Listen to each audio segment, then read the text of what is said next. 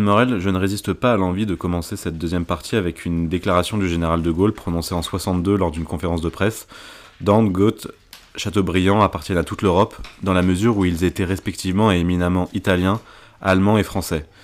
Ils n'auraient pas beaucoup servi l'Europe s'ils avaient été des apatrides et qu'ils avaient pensé et écrit en quelques espéranto euh, ou volapouk intégrés. Oui. Qu'est-ce que ça vous inspire? Ben, ça m'amuse d'abord beaucoup parce que c'était, on retrouve là le, toute l'ironie pardon, cinglante et le sens de la répartie du général de Gaulle, mais on y trouve surtout une pensée extrêmement profonde qui renvoie à l'essentiel. L'essentiel, c'est que ce qui fait que nous sommes européens, c'est que nous sommes, et, ce qui fait que nous aimons l'Europe, c'est que nous appartenons à une même civilisation. Et que cette civilisation, elle est unique. Unique pas seulement par son rayonnement et sa beauté, mais unique par son architecture, dans le sens où elle est à la fois fondée sur des cultures nationales admirables, celles auxquelles faisait référence le général de Gaulle en citant Goethe, Dante et Shakespeare. Il aurait pu citer pour nous euh, Rabelais ou, Victor Hugo. Et en même temps, ces cultures nationales magnifiques qui nous produisent des œuvres de l'esprit et de la main absolument uniques, extraordinaires. Vous voyez ici quelques représentations, j'en ai plein autour de moi. Eh bien, elles, sont, elles se voient coiffées, surplombées par l'appartenance à une civilisation spirituelle supérieure, avec des mouvements de pensée ou de philosophiques ou euh, architecturaux qui nous sont communs à toute l'Europe. L'Europe des cathédrales romanes, des cathédrales gothiques, du romantisme, du classicisme, du baroque, euh, du, surréalisme, enfin tout ça, ça nous est commun. Donc ça, c'est ce qui fait la singularité de l'Europe, cette espèce de construction magnifique à, double étage, si vous voulez. Et c'est à ça que renvoie le général de Gaulle. Et donc il faut, il faut passer, si vous voulez, la saillie, qui est très amusante, hein, quelque so- sorte de- d'espéranto de volapuc intégré, c'est très, très amusant, très rigolo. Mais derrière la saillie, il y a une réflexion de très grande profondeur sur ce qu'est qu'être européen.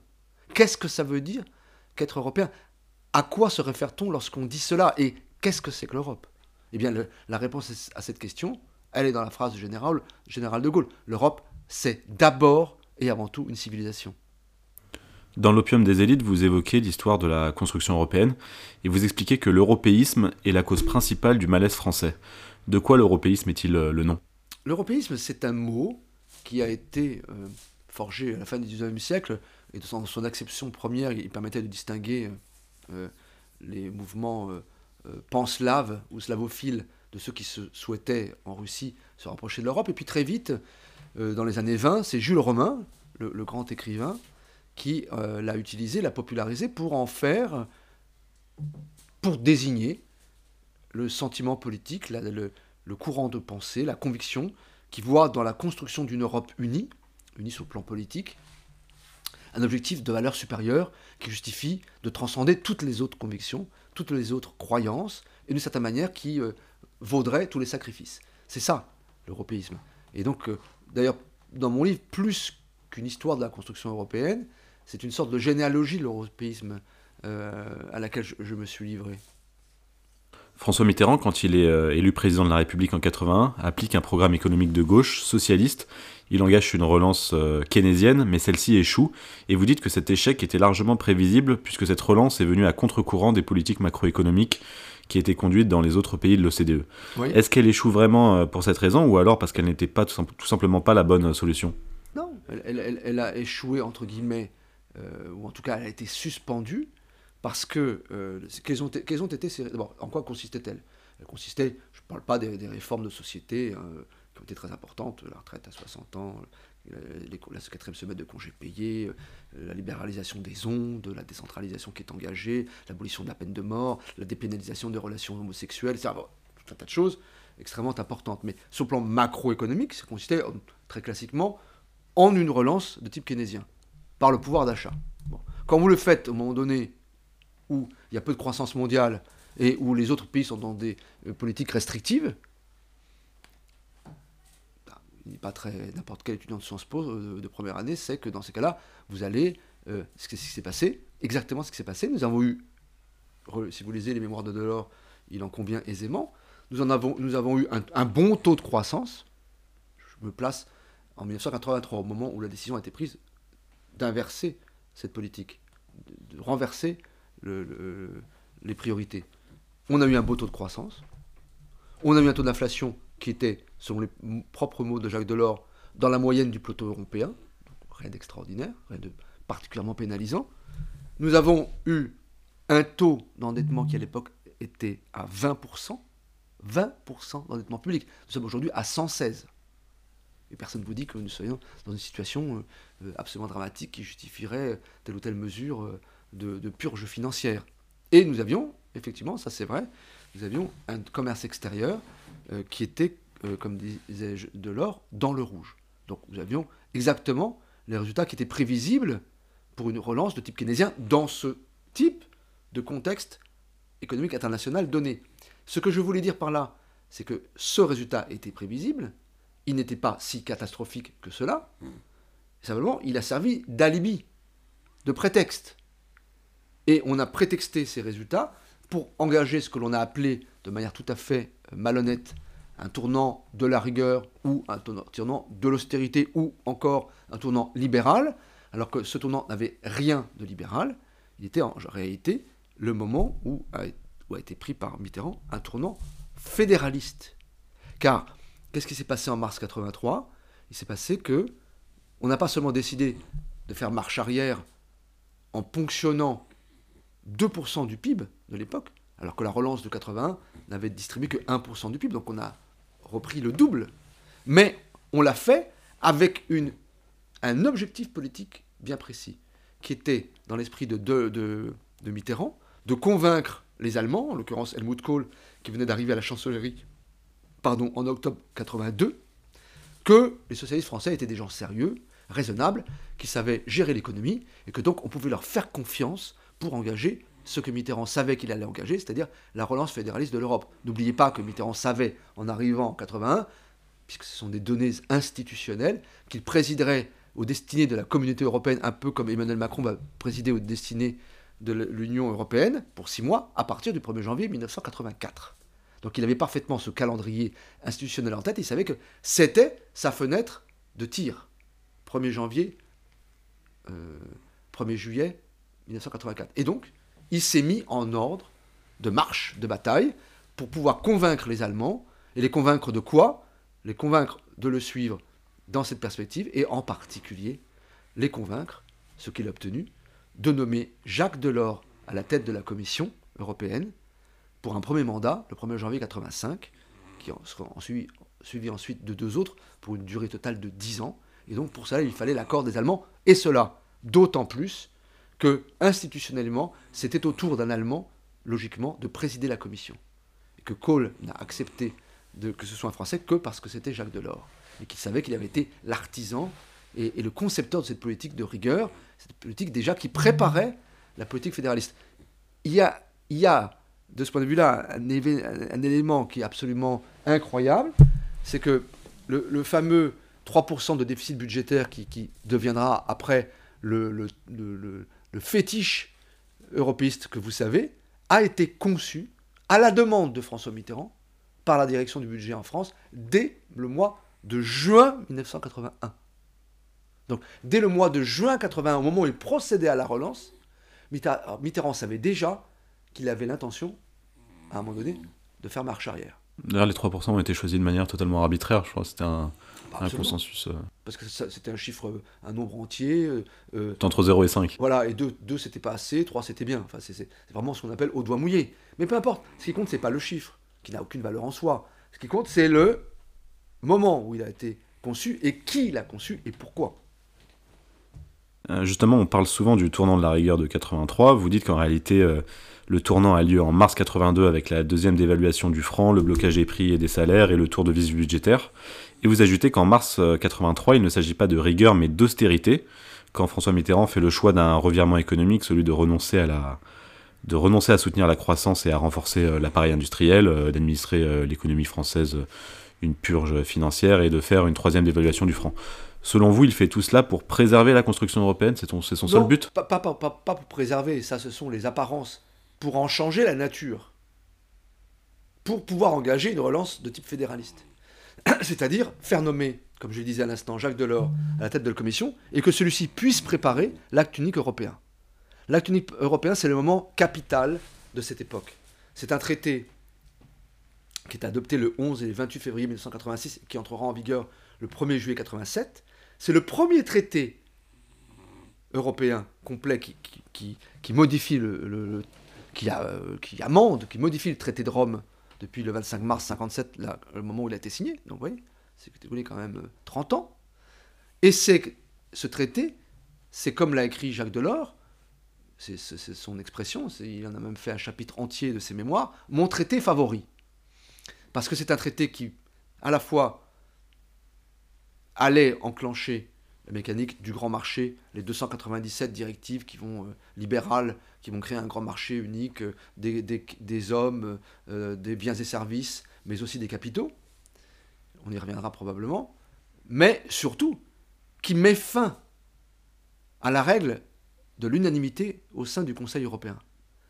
Et qui ouvre une nouvelle époque avec le vote à la majorité qualifiée dans une grande partie des compétences de, la communauté. Donc, c'est dans la pratique un traité fédéraliste nouveau, et c'est surtout symboliquement, pour Mitterrand et pour Delors, une revanche prise sur le général de Gaulle, sur sa conception de l'Europe des nations, et sur le compromis de Luxembourg qu'il avait obtenu en janvier 1986, qui prévoyait que dans le processus d'élaboration des décisions euh, communautaire, lorsqu'un État, lorsqu'un pays considère que ce point, ce sujet représente pour lui un intérêt majeur ou vital, eh bien alors il, a un droit, il, détient un droit de veto et seule l'unanimité permet de prendre une décision.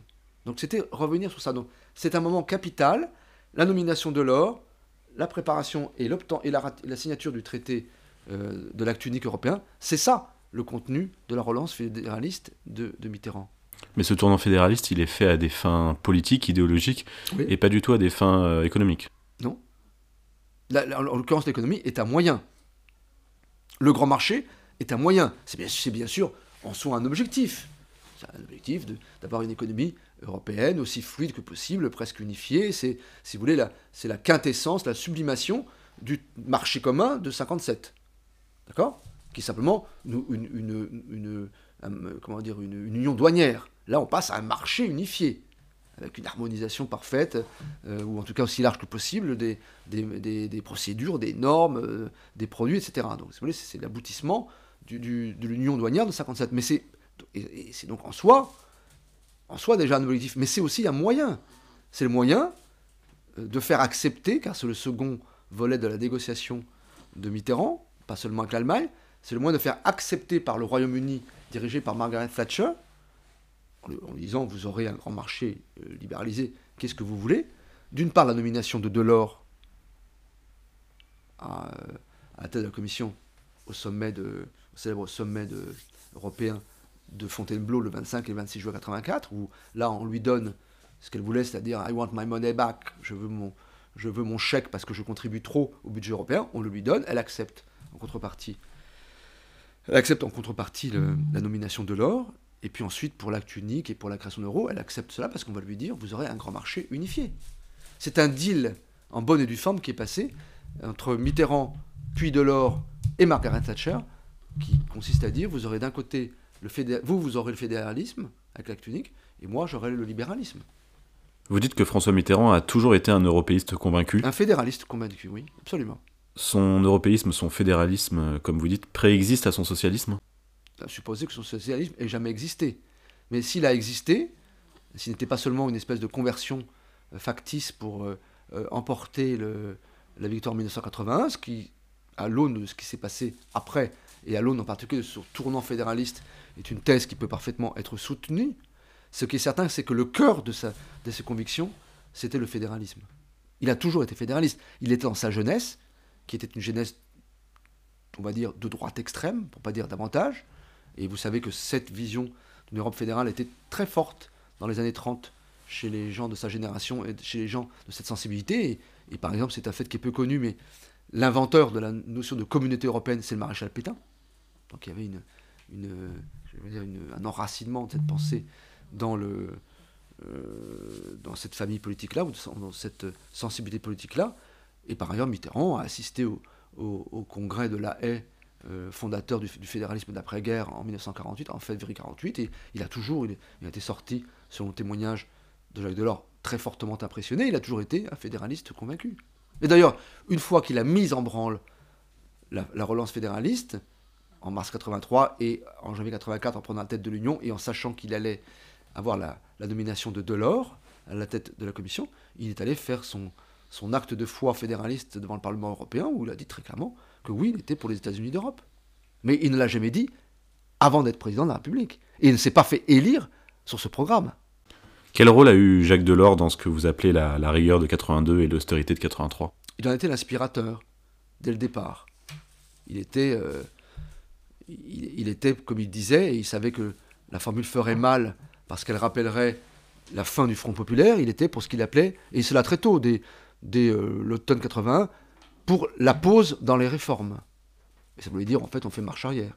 Donc il a été l'inspirateur, c'était d'ailleurs ce qu'on appelait à l'époque le plan de l'or. Le plan de mars 83, c'est le plan de l'or. Cette ponction financière de 2% du PIB, alors qu'on n'en avait distribué que 1% en mai 80, c'est le plan de l'or. Il a été l'inspirateur et l'exécutant, puisqu'il était à l'époque aux commandes de ce qu'on appellerait aujourd'hui Bercy, et qui à l'époque s'appelait Rivoli, c'est-à-dire le ministère de l'économie et des finances. En janvier 85, euh, Jacques Delors devient président de la Commission européenne sur proposition personnelle euh, d'Helmut Kohl, le chancelier allemand, vous en avez parlé. Pourquoi a-t-il voulu nommer absolument un Français à la tête de la Commission européenne alors qu'on peut penser que son intérêt aurait été de nommer euh, un Allemand? Parce que il, alors il, faut, il aurait fallu pouvoir poser la question à Helmut Kohl, donc c'est désormais quelque chose impossible. qui est impossible. Mais parce que il a accepté effectivement assez volontiers de ne pas nommer un président de la commission allemand, ce qui était logiquement le tour, mais Jacques Delors parce qu'il avait, je pense, confiance dans la foi européenne de Jacques Delors et dans ses capacités d'homme d'État, ce qui est d'ailleurs euh, parfaitement exact. Donc il avait vu à l'œuvre entre 81 et 83. N'oubliez pas que Jacques Delors, avant d'être nommé ministre de l'économie et des finances, était député européen, élu en 79 à la demande expresse de François Mitterrand, et président du, comité économique et financier du, du Parlement européen. Donc, d'une manière ou d'une autre, Kohl avait dû le, voir déjà à l'œuvre. Il l'avait vu à l'œuvre en tant que ministre de l'économie, il avait vu son sérieux, entre guillemets, et la, part qu'il avait prise dans le tournant de mars 83. Donc il s'est dit que c'était une bonne, une bonne occasion et une bonne manière faite à François Mitterrand, avec lequel il voulait, voulait fonder une amitié. Vous en avez parlé en première partie, mais on a l'impression que les, seules les élites françaises ne défendent pas les, les, intérêts de la France, que les élites euh, françaises placent toujours l'intérêt du monde avant les intérêts de, la France. Avez-vous le même euh, sentiment? Mais oui, bien entendu, c'est pas un sentiment, c'est une analyse. Bien entendu.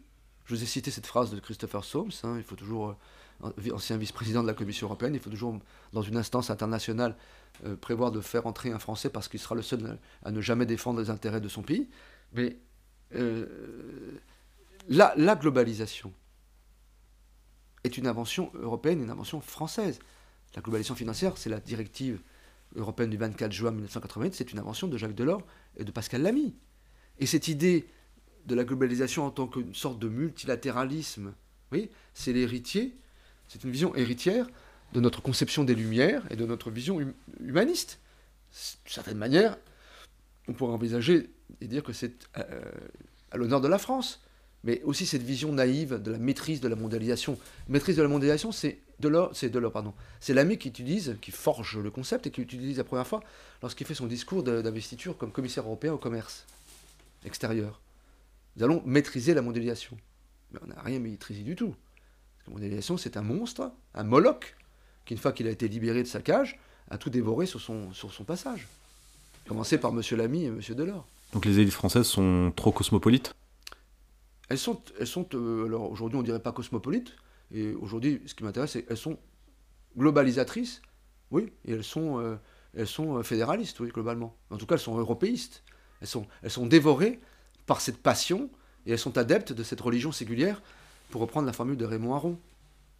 Vous affirmez que la globalisation, euh, que vous distinguez bien de la mondialisation, n'est pas une création anglo-saxonne, mais bien une création française, ah, donc avec François Mitterrand et Jacques Delors. Et Pascal Lamy. Et Pascal Lamy. En disant cela, n'accordez-vous pas un rôle euh, trop important à l'Union européenne dans la mise en place de la globalisation? Non, d'ailleurs ce n'est pas moi qui le dis, c'est un Américain. C'est Raoul Abdelal, le professeur Harvard, dont je me suis inspiré, et que je citais très abondamment dans mon livre, qui a écrit un, livre absolument fondamental qui s'appelle Capital Rules, publié euh, aux presses de Harvard en 2007, toujours pas, toujours pas traduit en français, ce livre, où il explique très bien document à l'appui, analyse à l'appui et déclaration des intéressés à l'appui, puisqu'il a interrogé Jacques Delors et Pascal Lamy, que c'est bien cette directive du 24 juin 88 qui prévoyait la libéralisation complète, totale, de l'ensemble des mouvements de capitaux au sein de, l'Europe, avec de surcroît application du principe juridique erga omnes contre les autres, qui prévoyait donc que pour que les autres parties du monde, les États-Unis, le Japon, euh, le reste, hein, la Chine, tout ce que vous voulez, puissent continuer à entretenir des relations commerciales et financières avec l'Europe, il fallait que ces pays, que ces blocs continentaux s'appliquent à eux-mêmes cette libéralisation, ce qu'ils ont de la finance, ce qu'ils ont fait. Donc ils ont libéré les forces de la finance à dessein, et ils l'ont fait euh, parce que c'était pour eux un moyen de faire avancer leur objectif, objectif fédéraliste. Donc la globalisation n'est pas un phénomène euh, naturel et, Absolument pas. Ce n'est pas une force de la nature qui s'imposerait à nous, euh, si vous voulez, euh, par une, forme de, de, fatalité. Et ce n'est pas davantage non plus, même si ultérieurement cette dimension-là a pris une grande part, ce n'est pas non plus le fruit de la technologie. En 1988, lorsque la directive qui libère la finance et crée la globalisation financière, et donc lance le coup d'envoi de la globalisation tout court est euh, signé, il n'y a pas de révolution Internet, il n'y a pas donc d'Internet, pas de téléphone portable, il n'y a pas de, porte-conteneurs qui peupleraient les océans. Ça, c'est venu après. Après. Une fois que la globalisation a été mise en route, et elle a été mise en route par la globalisation de la finance, une fois à ce moment-là, eh bien, si vous voulez, les découvertes scientifiques et technologiques ont pris le relais. Vous évoquez aussi le cas d'un autre Français, donc Jean Monnet, qui a été président de la haute autorité de la communauté européenne du charbon et de l'acier euh, de 52 à 55 et dont euh, il était persuadé qu'elle était le commencement de l'Union européenne. D'après vous, les commencement des États-Unis d'Europe. Des États-Unis d'Europe. D'après vous, les Européistes sont d'abord passés par l'économie pour établir leur agenda politique? Non, ils ont d'abord commencé par la politique. La politique économique, j'entends. Non, non, ils ont commencé par la politique, parce qu'il ne faut pas, il faut pas se tromper lorsque euh, Jean Monnet prend la tête de la CECA, la Communauté européenne du charbon et de l'acier, d'abord, ça s'inscrit dans le contexte de la déclaration Schuman du 9 mai 50, la déclaration dite de l'horloge, qui est une déclaration fédéraliste, à, laquelle, à la rédaction de laquelle Jean Monnet a pris une très grande part. Et puis, cette autorité, euh, cette autorité de la CECA, de la Communauté européenne du charbon et de l'acier, c'est tout sauf euh, quelque chose de trivial. D'ailleurs, Monnet, quand il prend la tête de cette institution, dit bien nous commençons à construire l'Europe fédérale. Et par ailleurs, à l'époque, le charbon et l'acier, ce sont les deux éléments essentiels de l'économie de l'époque et, de l'armement, donc de la dimension militaire. Donc c'est éminemment politique. Et c'est le début. Et la preuve en est que 9 mai 50, déclaration Schuman. 51, création de la CECA. 54, 1954, immédiatement, vous voyez bien la, séquence de l'offensive fédéraliste, projet de communauté européenne de défense et de communauté politique européenne. C'est-à-dire, allez, on y va, on lance le fédéralisme, mais on, y va par le, haut, par la politique et par le, le top de la politique, c'est-à-dire les affaires étrangères et la défense. Et puis, comme ce fédéralisme à ciel ouvert, là pour le coup, c'était assumé, et cette espèce de grand soir fédéraliste échoue puisque l'Assemblée nationale, en août 54, en France, refuse et le projet de CED et le projet de CPE, alors là, les fédéralistes comprennent qu'effectivement, les choses vont être plus compliquées que cela, et qu'ils ne, ils ne vivront pas de grands soirs fédéralistes, et qu'il leur faudra passer sous les radars, passer par l'économie, par des choses concrètes, matérielles, pour adopter ce que Monet appelait la, la méthode des petits pas, et de la méthode de l'engrenage, dans laquelle une première, un premier, une première victoire empêche tout retour en arrière et prépare le cliquet euh, suivant, et bien ça, c'est le traité de Rome de 57. Ben c'est le grand soir pour le coup, le traité de Rome. Ah c'est pas du tout le grand soir, c'est un traité très plat. On fait une union douanière, euh, il n'y a pas de. Vous voyez C'est un traité qui en rabat considérablement par rapport aux visées magnifiques de la communauté européenne de défense, de la communauté politique européenne. On passe sous les radars, on fait par l'économie. Et puis, à nouveau, relance fédéraliste, puisque le premier, président de la Commission européenne, Walter Hallstein, un Allemand, 57-65, est un fédéraliste forcené, qui veut transformer la Commission en gouvernement européen, euh, qui veut le, vote à la majorité euh, qualifiée, etc., et qui se heurte, évidemment, au général de Gaulle. C'est la crise de la chaise vide, pendant laquelle, pendant neuf mois, pendant laquelle la France refuse de siéger dans les institutions, jusqu'à ce qu'on trouve une solution à cette crise par le compromis de Luxembourg, janvier 66. Donc c'est la fin de la deuxième offensive fédéraliste. Et à partir de ce moment-là, statu quo hanté pendant 20 ans. 66-86, jusqu'à l'acte unique européen, voulu par Mitterrand et écrit par Delors, qui est la revanche sur le général de Gaulle, la revanche sur le compromis de Luxembourg et la relance, la troisième relance de l'offensive fédéraliste. Mais Jean Monnet, il a été euh, lancé par euh, le général de Gaulle. Ah non, pas du tout. Il n'a pas été lancé par le général de Gaulle. Euh, il est commissaire au plan. Oui, il est commissaire au plan. Oui, mais parce que le général de Gaulle était un homme, comment dire, supérieur et qui était capable de distinguer les talents, même chez des, gens qui, des, des personnes qui s'étaient révélées de, terriblement opposées à lui, de, des adversaires acharnés. En août 43, Jean Monnet a écrit une note à, Roosevelt demandant l'élimination, pas, physique, mais l'élimination politique du général de Gaulle, dont il estime qu'il est contraire aux intérêts de la France parce que contraire à son projet européen. Et donc, euh, euh, Monnet était férocement anti-gaulliste, et le, général de Gaulle ne devait pas avoir une estime, euh, une estime tout à fait raisonnée et raisonnable pour Jean Monnet. Il avait comme traité à la fin de sa vie de petit financier à la solde, de, à la solde des États-Unis. C'est pas, euh, pas très élogieux. Dans votre livre, vous dites que l'Union européenne s'occupe de la politique monétaire, encadre la politique budgétaire, s'occupe de la politique commerciale, censure toute politique industrielle et contrôle la politique sociale. Vous ajoutez que le centre du pouvoir réel s'est déplacé vers Bruxelles. Malgré cela, le président de la République, l'État, a-t-il encore les moyens d'agir aujourd'hui? Oui, il a les moyens d'agir. Il, il, lui reste heureusement évidemment des moyens d'agir, il lui reste surtout la possibilité de redresser le cours de l'Europe. Bon, on va pas revenir, on va pas sortir de l'euro. Donc l'euro, c'est euh, fini. On va pas retirer à la Commission la prérogative de négocier les accords commerciaux. Mais, et c'est ce que fait le président, euh, euh, ce qu'il a mis en tout cas mis en scène à plusieurs reprises, on peut parfaitement dire que qu'on ne veut pas conclure de traiter avec telle zone du monde ou sans avoir des des, comment dire, des garde-fous très précis en matière sociale ou environnementale ou, des droits humains, on peut parfaitement le, demander et l'obtenir. Donc on a une, marge de manœuvre. Et puis enfin, on a la possibilité de rectifier le cours de l'Europe. La construction européenne n'est pas non plus, pas, pas davantage que la globalisation, une chose qui s'imposerait à nous, comme la météorologie, ou comme, comme la loi de la gravitation universelle. Ce sont des choses que nous construisons, et que donc nous pouvons corriger. Donc il reste tout ça comme, euh, comme prérogative au président de la République, et il en reste encore beaucoup, heureusement, dans le domaine régalien.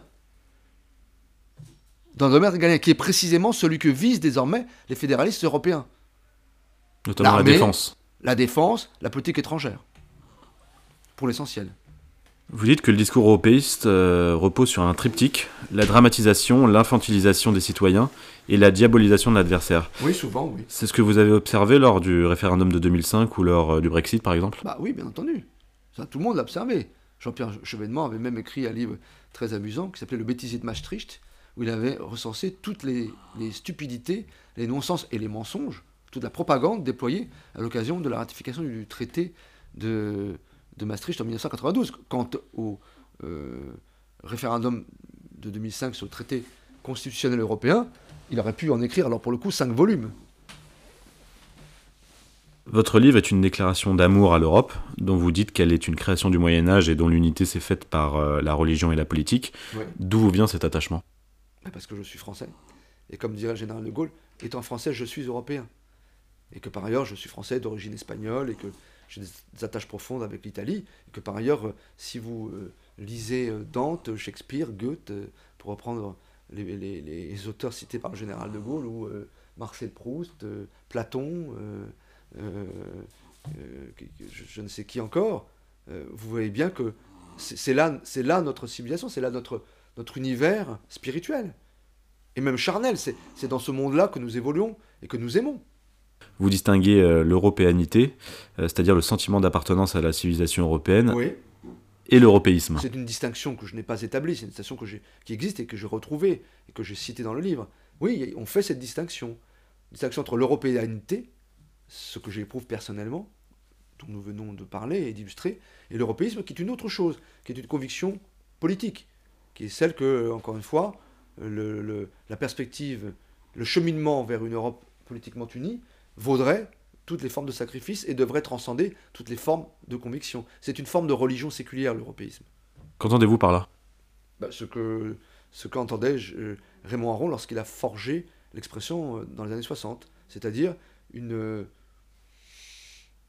une quintessence de l'idéologie qui atteint le degré de la croyance de ce que les européistes eux-mêmes disaient de, de leurs convictions dans les années 20 à 30, à savoir que c'était une mystique. On parlait de la mystique européenne. C'est ça l'européisme. C'est une religion et une mystique dans le sens où la réalité a toujours tort. Oui, un peu comme, euh, comme le trotskisme, etc. Quand la, quand, quand, la, quand la réalité invalide votre position, c'est la réalité qui a tort. Bah, l'européisme, c'est la même chose. Vous dites que l'Europe est une civilisation. Vous préférez parler de civilisation européenne plutôt que de civilisation occidentale? Bah, La civilisation occidentale, elle est, elle est largement issue de la civilisation européenne. Parce que qu'est-ce que c'est que la civilisation occidentale si ce n'est. C'est l'Europe plus les États-Unis. pour l'essentiel, on va peut-être, même si vous voulez l'Australie dedans. Enfin, les États-Unis, c'est, sont, sont, des, euh, sont les fils de l'Europe.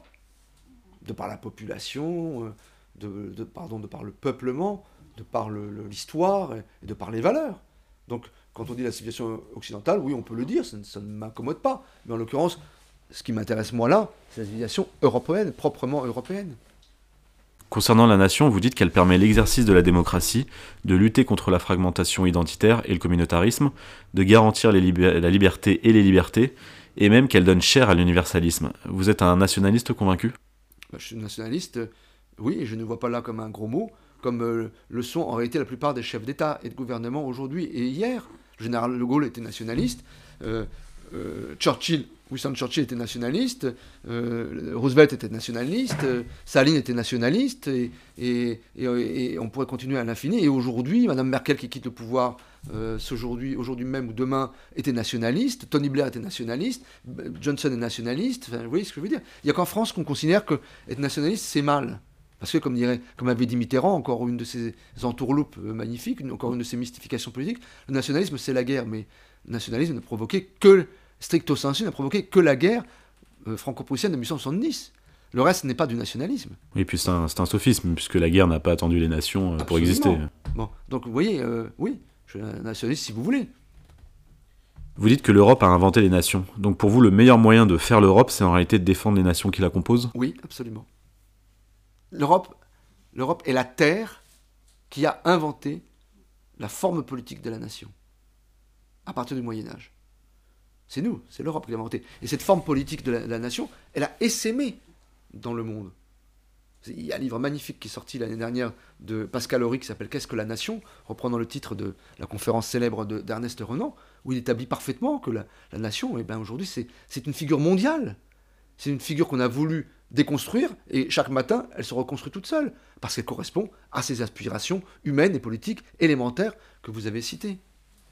Donc pour vous, euh, parler de souveraineté européenne, c'est un oxymore, ça n'a pas de sens. Ça n'a pas de sens parce que pour qu'il y ait une souveraineté, il faut qu'il y ait un souverain. Et en démocratie, le souverain ne peut être que le peuple. Or, il n'y a pas de démos européen. Il n'y a pas de peuple européen. Il y a un peuple grec, il y a un peuple allemand, un peuple danois, un peuple français, un peuple italien. Il n'y a pas de peuple européen. Donc, souveraineté européenne, c'est un oxymore, c'est de la propagande, c'est une manière de, de, prendre un mot de l'adversaire nationaliste, la souveraineté, pour se l'approprier, parce qu'on sent bien que le vent tourne et qu'on a besoin de, de, de, de, voilà, de, changer de registre sémantique et de registre rhétorique. Et on y accole l'européenne, parce que ça fait bien, parce que c'est ce qui sauverait l'ensemble. Mais souveraineté européenne, ça ne veut rien dire. L'Union européenne est donc un, Kratos, un pouvoir euh, sans démos, sans peuple. Ce n'est pas encore un Kratos, en tout cas, il n'y a pas de, il a pas de, il a pas de démos, non. Elle aimerait bien être un Kratos, mais elle ne l'est pas. Si le fédéralisme va jusqu'au bout de son processus, il finira par créer un empire européen ou une nation européenne? Ah ben Ça, personne ne le sait. C'est pour ça que d'abord, ce sont deux, perspectives, comment dire, aussi indésirables et graves l'une que l'autre la nation européenne, la métanation ou la supernation, comme disait José Ortega y Gasset en 1929, c'est-à-dire en fait vous prenez des nations européennes et les unes les autres et vous les fondez, vous les, mélangez dans une espèce de, chaudron et vous parvenez à les faire fondre pour faire une nouvelle nation, ça me paraît impossible. tout, me semble avoir été dit par encore une fois le général de Gaulle lorsqu'il a utilisé cette formule magnifique et très drôle, conforme à son sens de l'humour et de l'ironie on ne fait pas une omelette avec des œufs durs. On ne fait pas une nouvelle nation, un nouvel ensemble avec des nations qui sont déjà constituées, qui sont les œufs durs. Ça, c'est pour la supernation ou la métanation, comme vous voudrez, en tout cas la nation européenne. Et quant à l'Empire, l'Empire, la tentation impériale, elle a, toujours, elle a toujours travaillé la pensée européiste. Parce que euh, y a une histoire euh, impériale en Europe, le Saint-Empire romain germanique 962-1806, euh, l'Empire austro-hongrois, et avant cela, il y avait eu l'Empire romain, l'Empire carolingien, celui de Charlemagne. L'Empire napoléonien. Oui, mais enfin qui était de plus courte durée, qui n'était pas vraiment, qui n'a pas marqué les, esprits, et qui s'est produit à un moment donné où les nations existaient déjà. Alors que ce dont je vous parle là, c'était différent. Euh, donc il y a un passé impérial et il y a une, marque impériale qui est, euh, déposée chez certains peuples d'Europe. Je pense en particulier à l'Allemagne et à ce que Rodel appelait l'Europe médiane, c'est-à-dire l'Europe euh, de, l'Est. cette marque, elle est très forte. Donc cette pensée impériale a toujours travaillé l'européisme parce que de surcroît, c'est une manière de procéder qui est subreptice. Pour créer un État fédéral, il faut une constitution, ça se voit. La preuve, le TCE a été rejeté, même si euh, on l'a fait revenir par le traité de Lisbonne. Il faut des actes juridiques, il faut des actes constituants, instituants. Cela se voit et cela suscite des réticences et provoque des, batailles. Un empire, ça peut se construire par petites touches progressives et aboutir à ce résultat avec une forme qui est beaucoup plus, euh, voyez, beaucoup plus euh, moins arrêtée, moins précise, beaucoup plus souple. Donc c'est une formule qui a aujourd'hui la faveur des, fédéralistes. Vous avez très peu de responsables politiques qui se prétendent, qui se reconnaissent plutôt fédéralistes. Très peu, pratiquement pas, ou des gens anecdotiques. En revanche, des gens qui défendent l'Europe, vous en avez. L'actuel ministre de l'économie et des finances, Bruno Le Maire, a écrit un livre l'année dernière, ou en 2019, qui s'appelle Le Nouvel Empire européen. Euh, Bernard-Henri Lévy est, européiste, est, impérialiste. Il est pour l'Empire européen. Euh, euh, Ulrich Ulrich Beck, le grand philosophe et sociologue allemand, est pour l'Empire européen. Habermas aussi. vous avez cette idée que voilà, c'est une manière de retrouver une forme qui nous est familière, une forme politique qui nous est familière, que nous pouvons lire dans nos rues, sur nos, nos monuments, etc., dans nos livres d'histoire, et que par ailleurs, ça se fera de manière plus, plus discrète clandestine, le fédéralisme clandestin toujours, que la proclamation d'un État fédéral en bonne et due forme. Même si j'observe que Olaf Scholz, le prochain chancelier fédéral allemand, vient d'achever de, sa plateforme de, gouvernement avec ses alliés, avec sa coalition, et il est écrit noir sur blanc qu'ils sont favorables à un État fédéral européen. Donc vous voyez, même cette forme-là pure et dure, elle existe encore aujourd'hui. Mais la tentation impériale, c'est la forme que prend principalement aujourd'hui le fédéralisme de toujours. Mais on sait comment ça finit un empire. Ça croule toujours, c'est la loi d'histoire. Mais ça, les fédéralistes font semblant d'ignorer la fin de l'histoire. C'est souvent comme ça. Ils, ne retiennent de l'histoire que ce qui les arrange. Merci Aquilino Morel. Merci beaucoup à vous.